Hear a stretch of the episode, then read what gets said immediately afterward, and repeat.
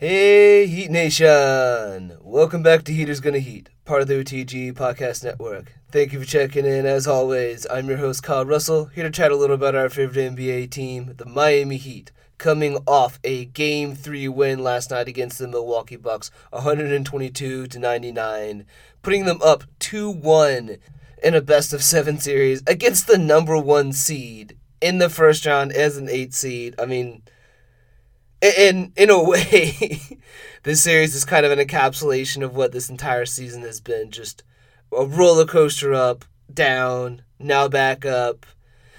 Uh, maybe we're in, in for a big letdown in game one Monday. But for today, we'll stay positive because it's definitely a positive day. 122 over 99, a game three win. Gotta love it. We'll go through the recap for the game last night and then look ahead to game four. That'll be on Monday. So let's dive right on in. So for the game itself, the Heat continue to be without uh, Tyler Herro. He'll still be out this entire series, so maybe I should stop including that in the notes at this point. Uh, before the Milwaukee Bucks, again a late scratch. Giannis Antetokounmpo being out. That part, I think this kind of makes sense from from what we understand about Giannis's injury at this point. It's primarily pain tolerance, and so if in that situation you don't really know when the pain's going to subside. So, and then you couple that with the Bucks winning game two in a blowout fashion the way that they did, you can kind of look at it and say, hey, we're a little bit before the game. Giannis, the pain hasn't subsided. We blew them out game two. Let's roll the dice and not put Giannis out game three and see if we can sneak away with the game three win. Did not work out in their favor, unfortunately, but I at least understand the logic there. So Giannis continuing to be out. The Heat would go with an adjustment. This is one that uh, mentioned on the last episode, putting Kevin Love in in place of Duncan Robinson to try to mitigate some of the size disadvantage that the Heat have versus the Bucks. Heat still went nine deep in the first half. Uh, you know, still with Kyle Lowry, Caleb Martin coming off the bench, but also with Duncan Robinson and Victor Oladipo contributing well off the bench as well. They did extend their rotation to ten in the third quarter, but that was primarily because they had to put Cody Zeller in while Kevin Love was on the bench and uh, Bam Adebayo was on the bench as well due to foul trouble in the third. And then once it got into some garbage time in the fourth, they extended it beyond that as well. Some you we got some UD in the playoff minutes. That's dope. And then for the Milwaukee side of it, they still stuck with the same nine, just missing Giannis to have that same ten man rotation they started this series with. And then as like with Miami, they extended their rotation a little in garbage time as well. So the rotations, I'm a little bit interested in uh, seeing how these evolve as the series continues to go on. For the recap of the game itself, the Bucks got out to an early lead in the first after a 7-0 run to put them up 14 7. That would be the high point of their night.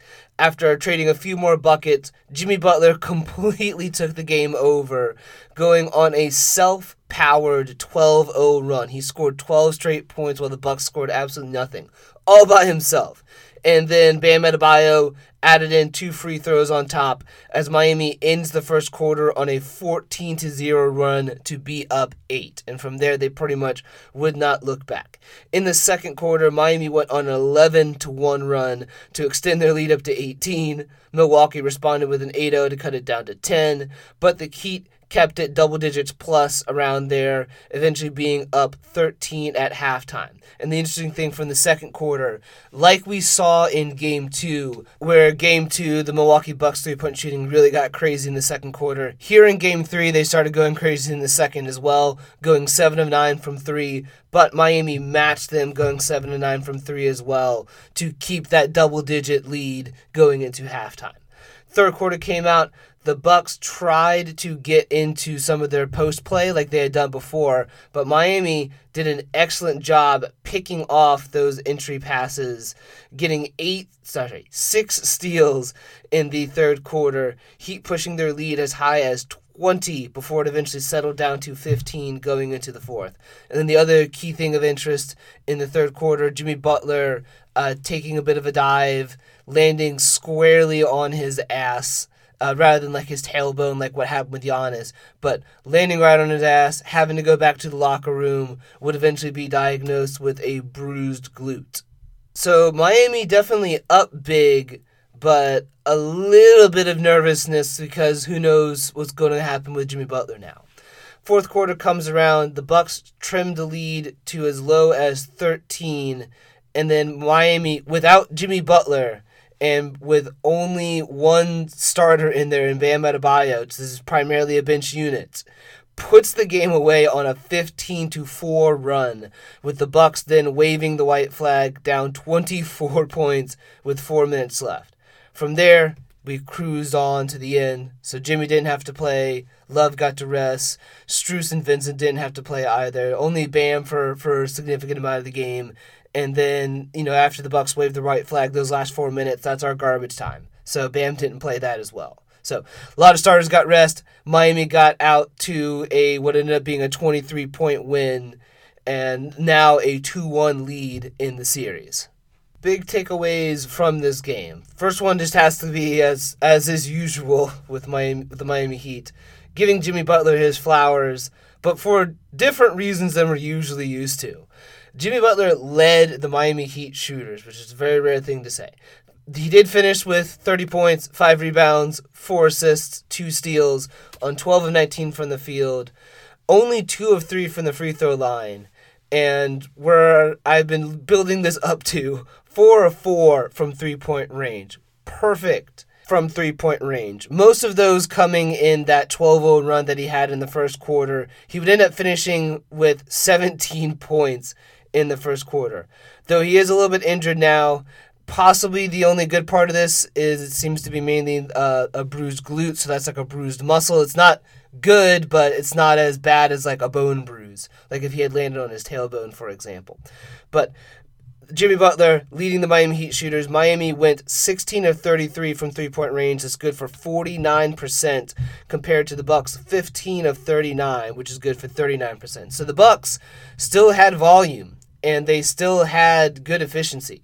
But Miami matching the three-point makes with even better efficiency though the Heat are starting to get their three point volume up a little bit as the games go on. So like even that game one win where they blew out the Bucks and they shot 60% from three, they did that on 25 attempts. So very relatively small volume. Like we've we saw the Bucks make 25 threes in game 2. We attempted 25 in game 1. So getting our volume up to 33 also good, but at the efficiency we were shooting at, it we didn't have to get the volume up that high to do a bunch of damage. Uh, next takeaway Duncan Robinson leading the bench. Duncan finishing with 20 points, 3 rebounds, 2 assists on 7 9 from the field, 5 of 6 from three point range. So we did see some of that rhythm he built in game 2 in the garbage time translate over into this game. And again was able to do it just fine off the bench. Uh, also had one of one from the free throw stripe, and dusted Jrue Holiday on a play that had a lot of people talking about it on Twitter afterwards. But leading Miami's bench that outscored Milwaukee's 55 to 21 in non-garbage time. I specifically include that because I think we had uh, like 4 points and they had another 7 points in garbage time from the bench players. Just to throw that out there, when the game mattered, Miami's bench completely dominated the Bucks, and that was a huge contributing factor. I mean, that's 34 point plus 34 off of just bench. That is the game when you win by 33. Next takeaway the turnovers. Miami forced 18 turnovers on the Milwaukee Bucks. The interesting part 13 of those turnovers were steals, live ball steals. No team averaged double digit steals in the regular season to give you context. Miami had 13 that night. And where they were really doing most of their damage was off of attempted entry passes to like Brook Lopez. So there was a good sequence in the third quarter in specific when the Bucks are trying to get back into the game where they managed to get Max Strus switched onto Brook Lopez and like all right we could just we could just throw that in right nope Max Strus hustles jumps up tips the pass out and that ends up being a Miami possession now. Same attempt with Gabe Vincent. Nope, that ain't gonna work. Kevin Love. Nope, that ain't gonna work consistently my, the Bucks were trying to go to the Brook Lopez post, and kind of like what we've seen Miami do before uh, in previous series with Joel Embiid. If you look to last year's playoffs in the second round matchup against the Sixers, they just fronted him well, prevented the uh, uh, any sort of clean entry pass and we were able to just pick off a bunch of um to, again six steals in the third quarter a lot of those coming off of those attempted entry passes. And that extra energy and effort to pick off those entry passes paid off in two big areas for Miami. First reducing the bucks points in the paint from 52 in game 2 they were bludgeoning Miami inside to a much much more manageable 36 in game 3 Makes sense. if Brook Lopez can't even catch an entry pass, how is he then going to score in the paint? Simple enough. And then the other part of it, you get those uh, live ball turnovers, and then you can just force it down the other end. Miami taking those 13 steals and turning them into 21 points off of turnovers, which again just helps. That's been part of Miami's system like through most of the year use your defense to generate turnovers and then turn that into easier buckets on the offensive end because usually the offensive end they've been struggling because of bad three point shooting. But if they're getting those easy points on offense from the turn from the defense and they're getting 40 plus percent shooting, like they shot 49% this game, well, that's how you get to what is somehow one of, if not the most efficient offense in the postseason. None of this makes sense. We just we just live with it. So point there being though the Miami's defense and getting to the back to those turnovers, that defensive principle paid off big in this win. Next takeaway, an unfortunately tragic one. Uh, Victor Oladipo injured himself late in the fourth quarter. He went to do a drive, planted on his left leg, which is not the one that was uh, surgically repaired. So that, that maybe at least there's that. But when he took the, in real time, it looked like he had slipped on something. In the slow mo, it looked like his leg essentially buckled as he was trying to extend his left leg to jump off of it. But yeah, landed, uh, wouldn't take the stretcher, I guess, but wouldn't really walk off on his own with it. Went to the locker room. We've let yet to get an update, but uh, based off of Spo and the team afterwards, it, really does not seem good. It did not look good. It looked like a bad non-contact injury, which uh, are, are usually like ACL, MCL, out for several month type type injuries. Uh, I hope he's fine. Really, really do.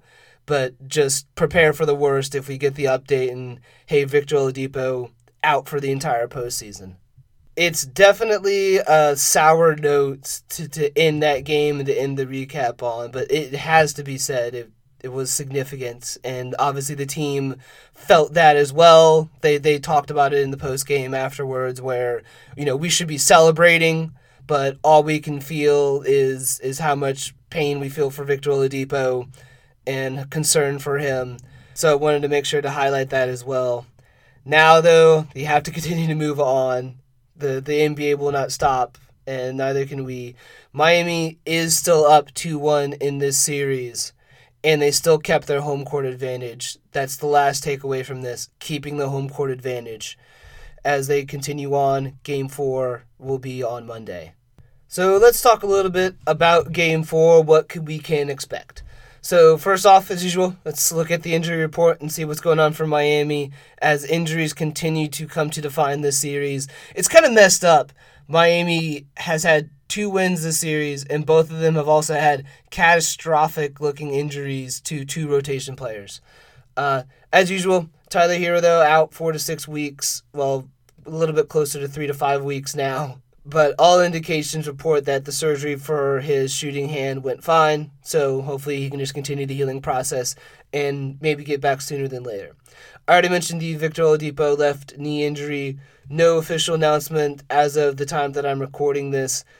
And like I mentioned, at the very least, it is not the one that he had all the work done. That was specifically his right knee, and what he injured last night was his left. We just got to keep our fingers crossed uh, for Oladipo.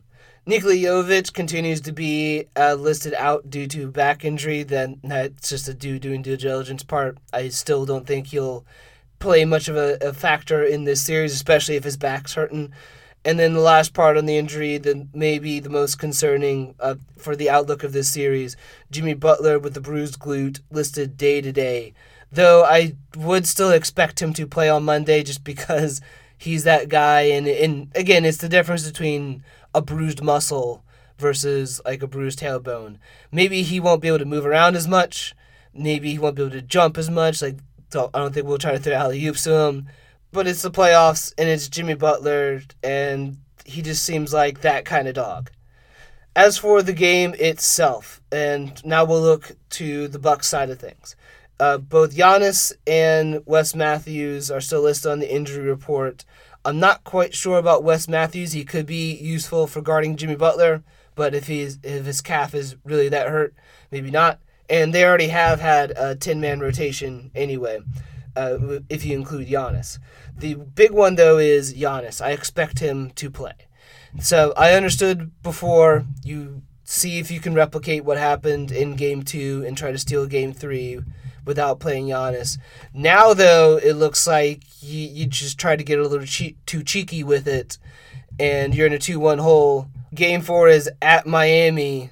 You kind of have to play Giannis to, uh, just to see if you can. You almost have to take this game back if you're the Bucks before you go back to Milwaukee for game five. So, next part, what's at stakes for the series? A win here puts Miami in a commanding 3 1 position in the series. They would have game six at home if they need that to close out. So, like, they could lose game five, come back for game six to close it out. And they can finish no worse than a game seven loss if they have a 3 1 lead. Like, at that point, the Bucks have to beat them three times in a row. Miami only has to win one of three. Uh, but a loss would see Miami lose their home court advantage, but they would still, it would be 2 2 at that point. It still guarantees game six at home that they could use to extend the series. Or if they happen to go into Milwaukee and win game five, then it sets up game six to close the series out. So, this is why picking up that game three win in particular is so very important because it forces game six, which is at home, and, and that just adds a little bit to your favor. But also it keeps the pressure on the Bucks, makes things a little bit you have a little bit more wiggle room uh, for the Heat. So as for Miami's side of things, I think they continue with the same starting lineup. Obviously, it worked in Game Three, so I mean, typically how how the playoff series go is the team that loses the one that has to make adjustments. The team that wins tries to continue doing what they were doing before. So in Miami's case, you will try to continue what you were doing before. Continue the same starting lineup with Kevin Love in there. The the only real difference is going to be what you do with the minutes that were allocated to Victor Oladipo. And essentially you can go one of two ways there. Either you cut the rotation down to eight, in which case your players off the bench would be Duncan, uh, Caleb Martin, and Kyle Lowry, with Kevin Love starting in place, and you know Herro and Oladipo injured, which definitely sounds plausible. I mean, we're, we're starting to get to the midpoint of this series now, and that's typically where you see rotations start to shave off extra players anyway. So I could see Spoelstra just going, hey, it we'll just cut out Oladipo's minutes and reallocate them to who else is already on there. We need to play Bam, Jimmy more anyway, maybe uh, more for Strus or Vincent, etc. The other way I think that you can go this, if you want to keep that nine man rotation, I'd give some minutes to Haywood Highsmith. Just because I think he can replicate some of the defense, activity, and spacing. Like we saw Highsmith had some good shooting performances throughout the regular season. We know he's primarily in the rotation or sorry, on the roster for defense, length, things like that, perimeter type stuff. So I would give Highsmith the, the, extra minutes should Spoelstra want to keep the rotation extended out to nine. I don't expect any minutes for Cody Zeller outside of Bam Love foul trouble. That was what happened in game three. I think that extends into game four. So you're primarily trying to do starting with Bam Love, and then you know whenever Bam needs to go to the bench, that's when you do Love at the five, and then you kind of uh, stagger from there on out for the rest of the half. Like you start with those two, and then you stagger for the rest of the half. Where this preview is a little bit more interesting is what we think we'd see on the Bucks side of things. Because again, they're the losing team in this situation. They're the ones that arguably have to make the adjustments. And their adjustment might just be play Giannis regardless and and see what happens. Like which is a good adjustment. hey, let's just play the best player in the world and see what happens. But outside of that, this may also be the time for the Bucks to start trimming their rotation. If Giannis comes back and they go with the same one that they've had for for this series, that's still ten players. And this this has been a common criticism of Budenholzer over the years.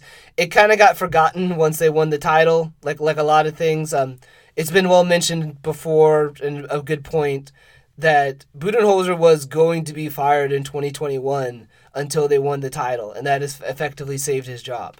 But part of the reasons why he was going to be fired, one of which was his rotation getting too big in the playoffs and not trimming it down and reallocating those minutes to the most important players. Well, now, because again, that's usually why you see uh, rotate playoff rotations, you know, eight, sometimes nine. So way have all more minutes for your best players. So now uh, I think is when they could start trimming their rotation and try to get more minutes for Holiday, Middleton, and Giannis if he's back. It's a little bit not ideal uh, in the big picture sense of like, hey, this is a first round series between we're the number one seed and the number eight seed. Why are we having to trim our rotation down so much to to to deal with this? But they've also been without their best player for most of the series. They're currently in a one-two hole, and they have to avoid the one-three hole. So you know, you, you got to just do what you can to survive at this point. Like, again, this is part of why no team wanted to see the Miami Heat in the first round because they were capable of doing stuff like this if you're not 100% on your shit. But last thing I have for this preview is just what's going to happen with the three point shooting. Three point shooting has defined the first three games of this series 60% from Miami in the first game, versus 24% for the Bucks in game 1. Uh, game 2 it flips the opposite way like 31% for Miami, 60% for the Bucks outside garbage time. This one here it got a a little bit closer but still was heavily lopsided to Miami. 49% for Miami versus 39% for the Bucks. And 49% is still definitely unsustainably high. But it is a little bit easier to have performances like that when you have the home crowd behind you which they will still be in game four. So if you're the Bucks and you're worried about the three point shooting, which I, I guess arguably you should be at this point because that's been one of the big glaring factors in the two losses in this series.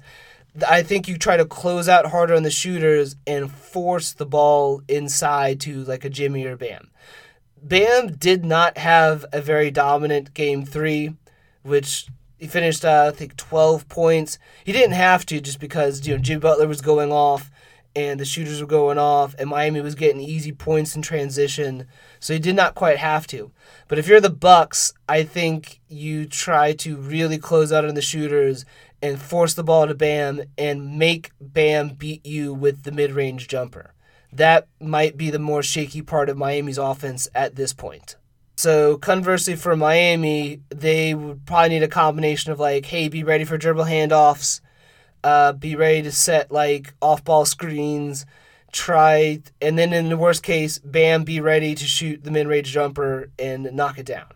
Because that will still be there. That's going to be there all series. Brook Lopez is going to continue to drop, wall off the paint, and try not to let Bam get to the free throw line or right to the rim.